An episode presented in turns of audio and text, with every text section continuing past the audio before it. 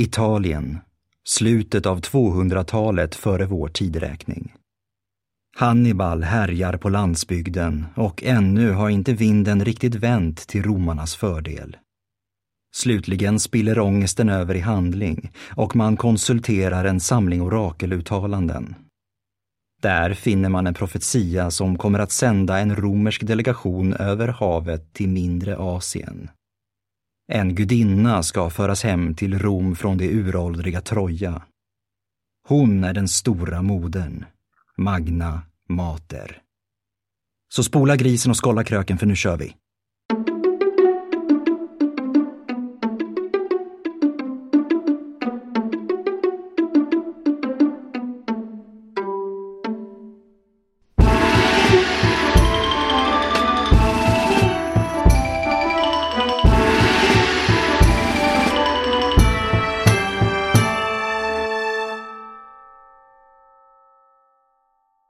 Hej och välkomna till Podius Castus, en podd om antiken.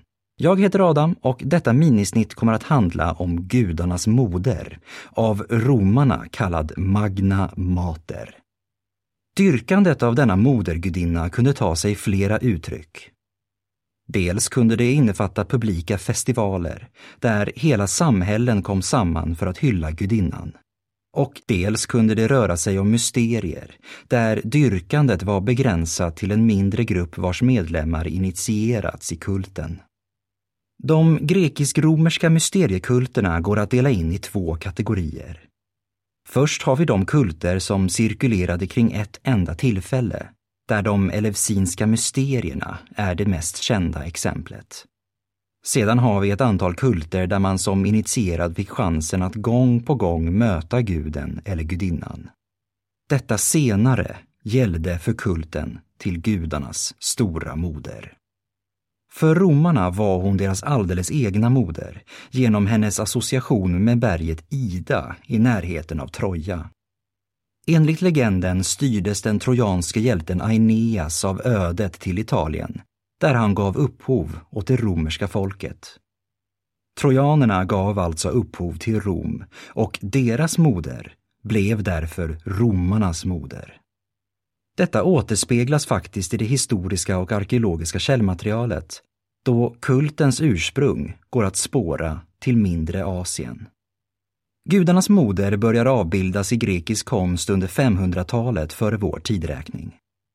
Hon ses vanligtvis sittandes på sin tron.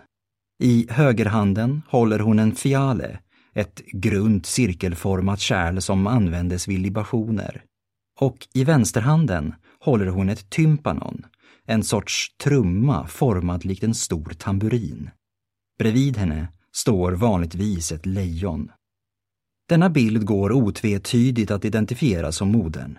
Men det var inte alltid helt självklart vilken gudinna hon ansågs reflektera. Titeln som gudarnas moder kunde skänkas åt ett antal mytologiska karaktärer, däribland titanerna Gaia och Rea samt gudinnorna Hera och Demeter. Det namn som dock oftast associeras med modern är Kybele. Namnet har sitt ursprung i en frygisk kult åt bergens moder, kallad Matar Kybeleia, som verkar ligga till grund för den grekiska formen Meter Kybele. Frygien var ett antikt landskap i nordvästra mindre Asien. Och det är här i området som moderns kult blir som starkast och hon förekommer både i inhemska städer och i grekiska kolonier. Kysikos skulle komma att bli något av ett nav för dyrkandet av gudarnas moder. Det var en grekisk stad och det är möjligt att den var den första av sitt slag att adoptera kulten. Kulten i Kysikos varade i nära tusen år och modern hyllades som stadens främsta beskyddare och som moder åt dess folk. Helgedomen låg utanför staden, på berget Dindymons sluttningar och hela staden samlades i dyrkandet av modern. Ett dyrkande som inbegrep musik, dans och djuroffer. I denna aspekt var hennes kult inte helt olik den som tillägnades Dionysos. Båda kulterna innehöll extatiska riter med fokus på dans och musik i en lantlig omgivning. Den stora skillnaden var att modern i långt mycket större utsträckning hyllades som en försvarare av städer. Hon var en beskyddare, medan Dionysos var en frigörare. Vid sidan om Kysikos har vi inga detaljerade beskrivningar av kulter till modern i andra grekiska städer. Men taget på det stora antalet dedikationer kan vi sluta oss till att hon var ett vanligt inslag i det religiösa landskapet i västra, mindre Asien. Kulten till gudarnas moder introducerades i Aten någon gång under 400-talet före vår tideräkning. Hon fick ett tempel, kallat Metroon, vid stadens agora och här förvarades sedan även stadens arkiv. Kultstatyn följde det bekanta mönstret med modern sittandes på sin tron, hållandes ett tympanon och med ett lejon bredvid sig. Hon fick en festival tillägnad sig, kallad Galaxia, döpt efter en sorts korngröt som åts under festligheterna. Vi vet inte närmare hur festivalen utspelade sig, men en atensk vasmålning verkar skvallra om att det som utmärkte kulten i mindre Asien, nämligen dans och musik, också överförts till Aten. Men i Aten fick moden också en annan sorts extatisk kult associerad med sig, nämligen korybanterna. Korybanterna var följeslagare till moden som samlades i mindre grupper och vars deltagande krävde initiationsritualer. Precis som i övriga fall av moderns kult var det musik och dans som stod i centrum. Men korybanterna utmärkte sig genom att utföra detta iklädda rustning och bärandes vapen. Korybanterna omnämns relativt frekvent i atensk litteratur från 400 och 300-talen före vår tideräkning, vilket skvallrar om att kulten var väletablerad. Den gav även upphov åt ett grekiskt verb, korybantiso, ordagrant att vara som en korribant. och betyder ungefär att dansa helt hejdlöst eller att bete sig på liknande uppseendeväckande sätt. De korribantiska ritualerna förefaller ha ägt rum i det privata snarare än i det offentliga. Men det är svårt att säga hur vanliga de var och bland vilka atenska samhällsgrupper de var populära. Under den hellenistiska perioden fortsatte moderns kult att vara populär särskilt i mindre Asien. Under 200-talet skulle här staden Pergamon komma att växa sig allt mäktigare. Staden hade ett antal viktiga helgedomar dedikerade åt gudarnas moder, både inuti staden och ute på den omgivande landsbygden. I Pergamon var hon känd som Meter Megale, den stora modern. Och det var hit som romarna kom för att söka efter sin moder.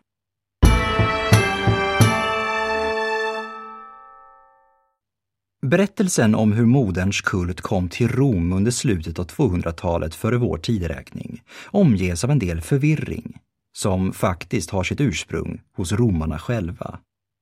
Vi lyssnar först till den romerska historikern Livius, som var verksam under kejsar Augustus regeringstid. Omkring år 205 före vår tideräkning svepte en plötslig våg av religiös ängslan över medborgarna. De sibyllinska böckerna hade konsulterats för att det oftare än vanligt regnat sten det året. I böckerna hittade man en profetia som förkunnade att om en utländsk fiende någonsin skulle invadera Italien så kunde han besegras och drivas ut om den idaiska moden fördes från Pessinus till Rom. Först och främst finns det här en del som behöver redas ut.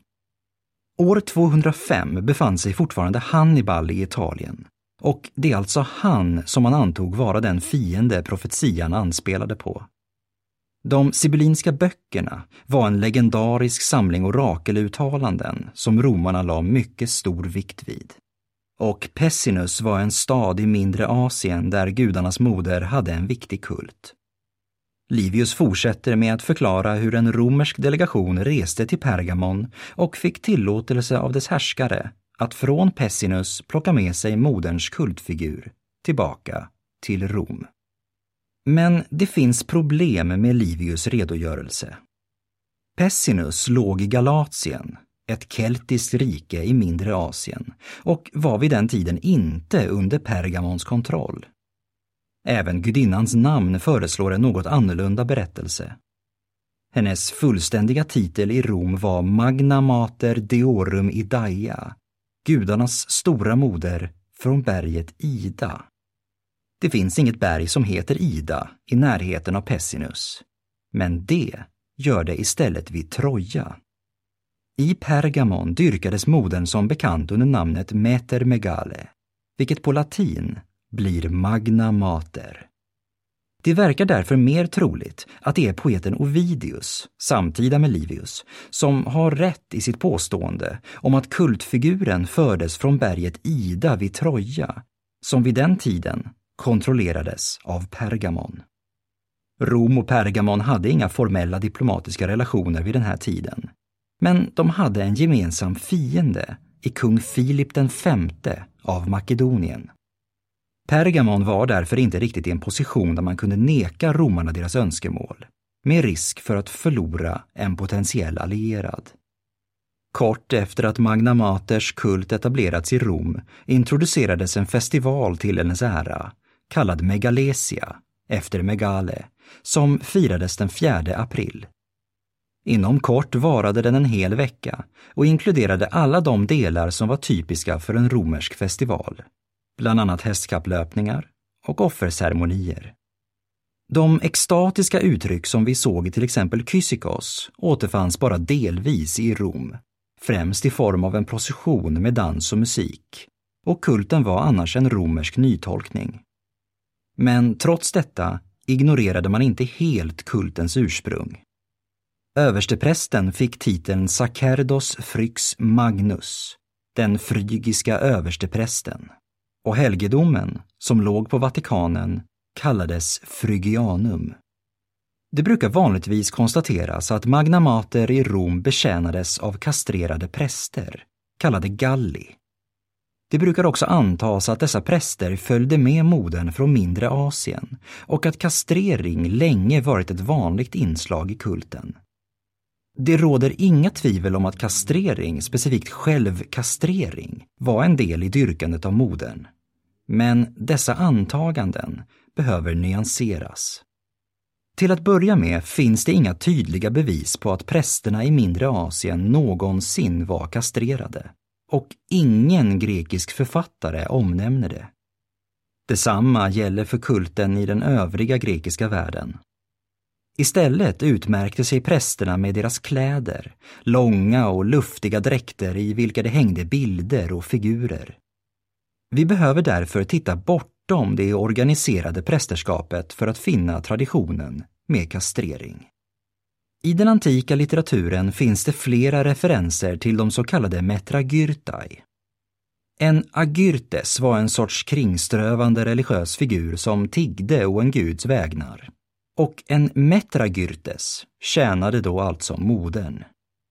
De återfanns redan i det klassiska Aten och beskrevs ofta i negativa termer. De reste från by till by, ibland som en del av en trupp, där de spelade musik och dansade och samlade in pengar från publiken. Pengar som sedan spenderades dels på deras eget uppehälle och dels på moderns kult. En gemensam nämnare för dessa grekiska metragyrtai är att de beskrivs vara kastrerade. Vi spolar nu framåt i tiden till kultens inträde i Rom. Och i flera källor används termen metragyrtes som en synonym, antingen till kastrerad eller till gallus. Gallus var i Rom den allmänna termen för de präster som tjänade modern och betyder sannolikt bara galler eller kelt, då från Galatien i mindre Asien. Alltså ett till inslag i den romerska kulten som behållit en referens till dess ursprung. Men det finns inga bevis som stödjer att dessa präster skulle ha varit kastrerade.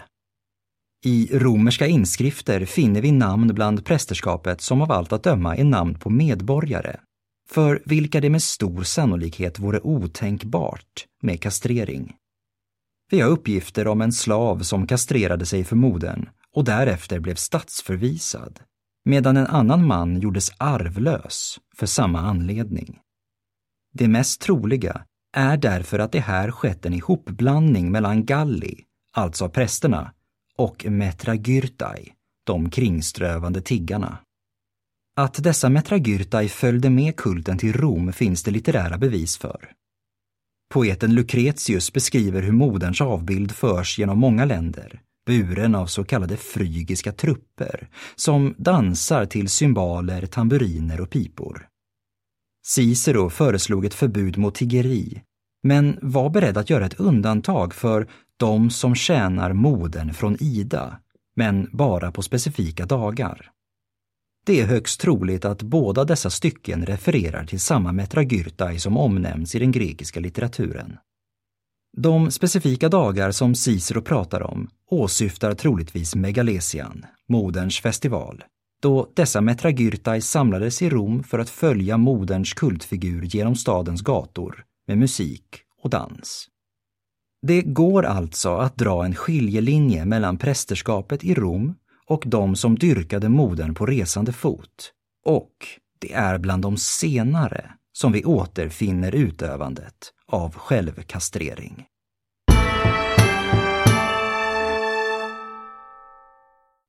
Men då kan man ju ställa sig frågan, varför valde vissa män att kastrera sig som ett sätt att visa vördnad för gudarnas moder?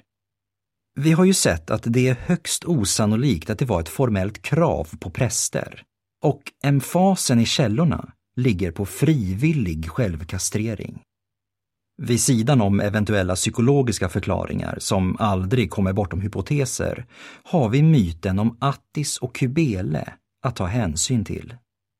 Den äldsta bevarade versionen av myten återges av Ovidius i hans Fasti, där han delger berättelsen som en del av Megalesians mytologiska bakgrund.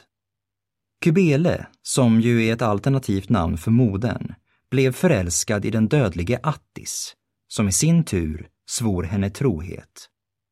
Men Attis bröt denna ed genom att ligga med en nymf, som Kybele sedan dödade när hon fick reda på otroheten. I en släng av panik kastrerade Attis sig själv och förklarade att det var hans könsorgan som bar skurden för hans otrohet. Men Attis förblödde och dog som ett resultat av ingreppet. Poeten Catullus, som var verksam drygt 50 år tidigare, hänvisar till myten i en dikt som beskriver hur Attis blev en metragyrtes som ett resultat av hans gärning. Men myten i sig erbjuder ingen direkt förklaring till självkastreringen bland moderns mer dedikerade följare. För de följde ju inte Attis exempel, eftersom att Attis självkastrering ledde till hans död, vilket uppenbarligen inte var målet för en metragyrtes, även om många säkerligen dog till följd av ingreppet. Det är istället Attis syfte med kastreringen som verkar vara nyckeln. Attis beskrivs som driven av lust, men denna lust är enbart för Kybele, ja och då nymfer uppenbarligen. Och genom att kastrera sig demonstrerade metragyrta i sin trohet endast åt modern. Det är möjligt att detta beteende stimulerades genom deltagandet i de extatiska riter som utmärkte moderns kult utanför städernas festivaler. Det är också helt i enlighet med andra kulter av mysteriekaraktär att ha en central myt som förklarade sådant som annars var otillgängligt. Kanske var till och med självkastreringen en extrem form av initiationsritual. Det ska dock påpekas att den klara majoriteten av de som deltog i dyrkandet av modern behöll alla sina delar intakta. Och för de allra flesta var kulten enbart ett tillfälle att hylla gudarnas moder med sång och dans.